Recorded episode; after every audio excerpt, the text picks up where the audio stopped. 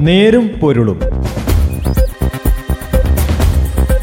സാമൂഹിക വിഷയങ്ങളുടെ ഒരു നേരാവിഷ്കാരം.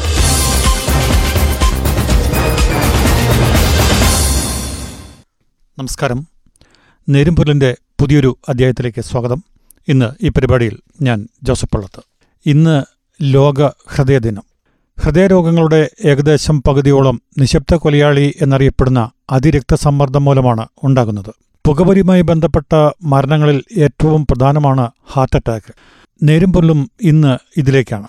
കോവിഡ് മഹാമാരി എങ്ങനെ നമ്മുടെ നാളെയെ നിയന്ത്രിക്കുമെന്ന് വ്യക്തതയില്ലെങ്കിലും ഹൃദയാരോഗ്യം കാത്തുസൂക്ഷിക്കേണ്ടത് എത്രത്തോളം അത്യന്താപേക്ഷിതമാണെന്ന് നമുക്കിപ്പോൾ മനസ്സിലായിട്ടുണ്ട്.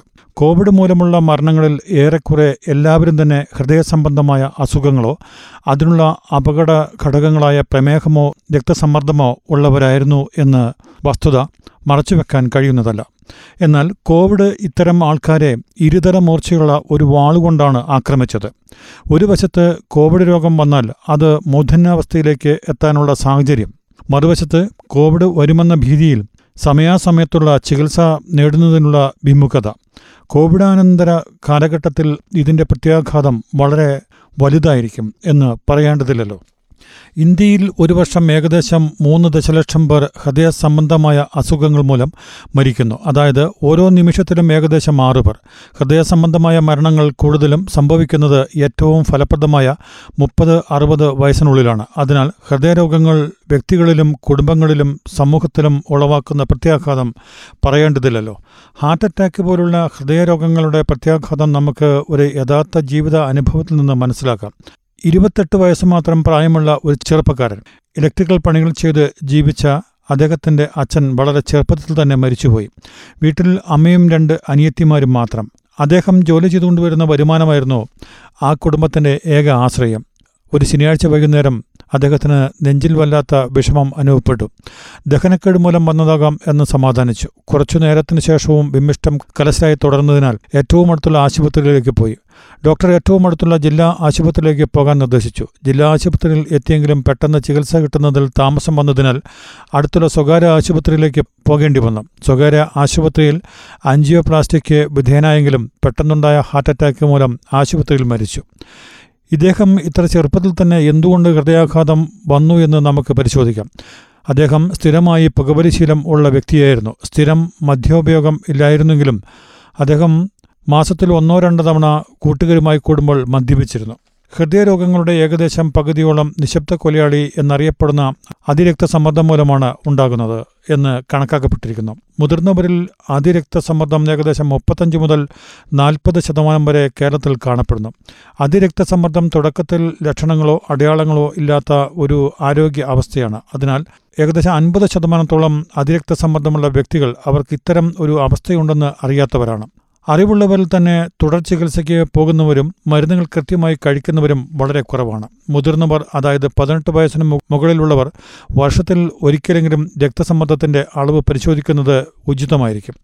ആഹാരത്തിൽ ഉപ്പിന്റെ അളവ് നിയന്ത്രിക്കുന്നത് രക്തസമ്മർദ്ദം കുറച്ചു നിർത്താൻ വളരെയധികം സഹായിക്കുന്നു. ഒരു വ്യക്തി ഒരു ചെറിയ സ്പൂണിലധികം ഉപ്പ് ഒരു ദിവസം എല്ലാ ആഹാര പദാർത്ഥങ്ങളിൽ നിന്നുമായി ഉപയോഗിക്കാൻ പാടില്ല. ഉപ്പിന്റെ നിയന്ത്രണത്തിലൂടെ മാത്രം പൊതുസമൂഹത്തിലെ ശരാശരി രക്തസമ്മർദ്ദം ഏകദേശം രണ്ട് മുതൽ നാല് എം എം എച്ച് ജി വരെ കുറയ്ക്കാൻ കഴിയും. ലോകാരോഗ്യ സംഘടനയുടെ ഏറ്റവും പുതിയതായി ഇറക്കിയ രണ്ടായിരത്തി ഇരുപത്തിയൊന്നിലെ മാർഗനിർദ്ദേശമനുസരിച്ച് രക്തസമ്മർദ്ദം നൂറ്റി നാൽപ്പത് തൊണ്ണൂറ് എം എം എച്ച് ജിക്ക് മുകളിൽ ഉള്ള എല്ലാവർക്കും കൃത്യമായ അളവിൽ മരുന്നുകൾ ലഭിക്കേണ്ടതാണ്. എന്നാൽ കോവിഡ് മഹാമാരിയുടെ പരിണിത ഫലമായുള്ള സാമ്പത്തിക പ്രതിസന്ധി നിസാരമല്ല. പലർക്കും ആശ്വാസമായുള്ളത് സംസ്ഥാന സർക്കാരിന്റെ കീഴിലുള്ള പ്രാഥമിക ആരോഗ്യ കേന്ദ്രങ്ങളാണ്. രണ്ടാമതായി പ്രധാനമായി ജൻ ഔഷധി കേന്ദ്രങ്ങൾ. വീടുകളിലുള്ള രക്തസമ്മർദ്ദ പരിശോധനയും സ്ഥിരമായ നിരീക്ഷണവും ഹൈപ്പർ ടെൻഷനുള്ള അമ്പതിനായിരം വ്യക്തികളിൽ സ്ഥിരമായി ചെയ്യുക വഴി ഏകദേശം അഞ്ഞൂറ് ഹാർട്ട് അറ്റാക്കുകളും എഴുന്നൂറ്റി നാൽപ്പത്തഞ്ച് സ്ട്രോക്ക് അഥവാ പക്ഷാഘാതവും തടയാൻ കഴിയുന്നുവെന്ന് പഠനങ്ങൾ വെളിപ്പെടുത്തുന്നു. രക്തസമ്മർദ്ദം വീടുകളിൽ പരിശോധിക്കാൻ കഴിയുന്ന ഇലക്ട്രോണിക് ഉപകരണങ്ങൾ ആയിരം രൂപയിൽ താഴെ ഇപ്പോൾ ലഭ്യമാണ്. പുകവലിയുമായി ബന്ധപ്പെട്ട മരണങ്ങളിൽ ഏറ്റവും പ്രധാനമായി നിൽക്കുന്ന കാരണങ്ങളിലൊന്നാണ് ഹാർട്ട് അറ്റാക്ക്. ഇത്തരത്തിൽ ഏഴ് മുതൽ പത്ത് വർഷം പുകയിലൂടെ ഉപയോഗത്തിൽ നിന്നും മാറി നിൽക്കുന്നത് വഴി അവരുടെ അപകട സാധ്യത പുകയില ഒരിക്കലും ഉപയോഗിക്കാത്തവരുടേതിന് തുല്യമാക്കാനും കഴിയും. ജീവിതകാലത്ത് ഒരിക്കലെങ്കിലും പ്രമേഹം വരാനുള്ള അപകട സാധ്യത ഇരുപത് വയസ്സിന് മുകളിൽ പ്രായമുള്ളവരിൽ അൻപത്തിയാറ് മുതൽ അറുപത്തിയഞ്ച് ശതമാനം വരെയാണ്. അമിത വണ്ണമുള്ളവരിൽ ഇത് ഏകദേശം എൺപത്തിയാറ് ശതമാനത്തോളമാണ്. എന്നാൽ പ്രമേഹം വരുവാനുള്ള അപകട സാധ്യത കൂടുതലുള്ളവരിൽ ചിട്ടയായ ആരോഗ്യക്രമം പാലിക്കുകയും തുല്യ അപകട സാധ്യതയുള്ള നമ്മുടെ അയൽവക്കത്തുള്ള വ്യക്തികളുമായി ചേർന്ന് ആരോഗ്യകാര്യങ്ങളിൽ ക്രമീകരിക്കുകയും കൃത്യമായ വ്യായാമ മുറകളിൽ ഏർപ്പെടുകയും ചെയ്യുക വഴി പ്രമേഹം തടയാനോ അല്ലെങ്കിൽ അതിനെ നീട്ടിക്കൊണ്ടു പോകാനോ കഴിയുമെന്ന് ശ്രീചിത്ര ഇൻസ്റ്റിറ്റ്യൂട്ട് നേതൃത്വം നൽകിയ കേരള പ്രമേഹ പ്രതിരോധ പദ്ധതിയുടെ ഫലങ്ങൾ വ്യക്തമാക്കി തരുന്നു. പച്ചക്കറികളുടെയും പഴവർഗങ്ങളുടെയും ഉപയോഗം വർദ്ധിപ്പിക്കുകയും ആരോഗ്യക്രമത്തിന്റെ ഭാഗമായി കൃത്യമായ വ്യായാമക്രമം അനുഷ്ഠിക്കുന്നതും ഹൃദയാരോഗ്യ സംരക്ഷണത്തിന് വളരെ അത്യന്താപേക്ഷിതമാണ്. സാധാരണ ജനങ്ങളിൽ പത്ത് ശതമാനത്തിൽ താഴെ മാത്രമാണ് ആവശ്യമുള്ളത്ര വ്യായാമം ചെയ്യുന്നത്. അതുപോലെ തന്നെ പച്ചക്കറികളുടെയും പഴങ്ങളുടെയും ആവശ്യാനുസരണമുള്ള ഉപയോഗം അഞ്ച് മുതൽ പത്ത് ശതമാനം വ്യക്തികളിൽ മാത്രമേ കാണുന്നുള്ളൂ. ഇതിന് ഒരു മാറ്റം വന്നെങ്കിൽ മാത്രമേ ഹൃദയാരോഗ്യം സംരക്ഷിക്കുവാനും നമ്മുടെ സമൂഹത്തിൽ ഹൃദ്രോഗികളുടെ തോത് കുറയ്ക്കുവാനും നമുക്ക് കഴിയുകയുള്ളൂ ഹൃദയാഘാതത്തിനുള്ള അപകട സാധ്യതയിൽ ഏറ്റവും പ്രധാനമായുള്ള ഒരു വസ്തുത അത് ഓരോ വ്യക്തിയുടെയും കുടുംബത്തിൽ പാരമ്പര്യമായി കണ്ടുവരുന്നുണ്ടോ എന്നുള്ളതാണ്.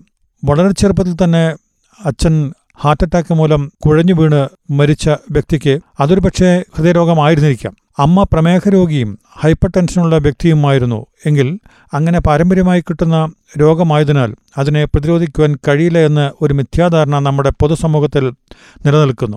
ഈ മിഥ്യാധാരണയെ ശ്രീചിത്രയിൽ നടത്തിയ ഒരു പുതിയ പഠനം ഇല്ലാതാക്കിയിരിക്കുന്നു. ഇത്തരത്തിൽ കുടുംബ പശ്ചാത്തലമുള്ളവരിൽ പോലും ചിട്ടയായ ആരോഗ്യക്രമവും കുടുംബാംഗങ്ങളുടെ കൂട്ടായ പ്രവർത്തനവും ആരോഗ്യ പ്രവർത്തകരുടെ സ്ഥിരമായ ഇടപെടലുകളും അപകട ഘടകങ്ങളുടെ കൃത്യമായ നിരീക്ഷണവും വഴി അവരുടെ ഹൃദ്രോഗ സാധ്യത ഏകദേശം ഇരുപത് ശതമാനത്തോളം കുറച്ചു നിർത്തുവാൻ കഴിയുന്നുവെന്ന് പഠനങ്ങൾ വ്യക്തമാക്കുന്നു.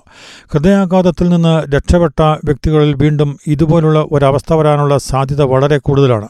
ചിട്ടയായ രീതിയിൽ മാർഗനിർദ്ദേശങ്ങൾക്ക് അനുസരിച്ച് തുടർ ജീവിതകാലം മുഴുവൻ മരുന്നുകൾ കഴിക്കുന്നത് ഭാവിയിൽ വീണ്ടും ഒരു ഹാർട്ട് അറ്റാക്ക് അല്ലെങ്കിൽ പക്ഷാഘാതത്തിൽ നിന്നും ഇവരെ രക്ഷിക്കുകയും ഉയർന്ന ജീവിത നിലവാരം നിലനിർത്തുന്നതിന് സഹായിക്കുകയും ചെയ്യും. ഹാർട്ട് അറ്റാക്ക് വന്ന രോഗികളിൽ പൊതുവായി കണ്ടുവരുന്ന ഒരു ദീർഘകാല വിഷമാവസ്ഥയാണ് ഹാർട്ട് ഫെയിലർ അഥവാ ഹൃദയ പരീക്ഷണത.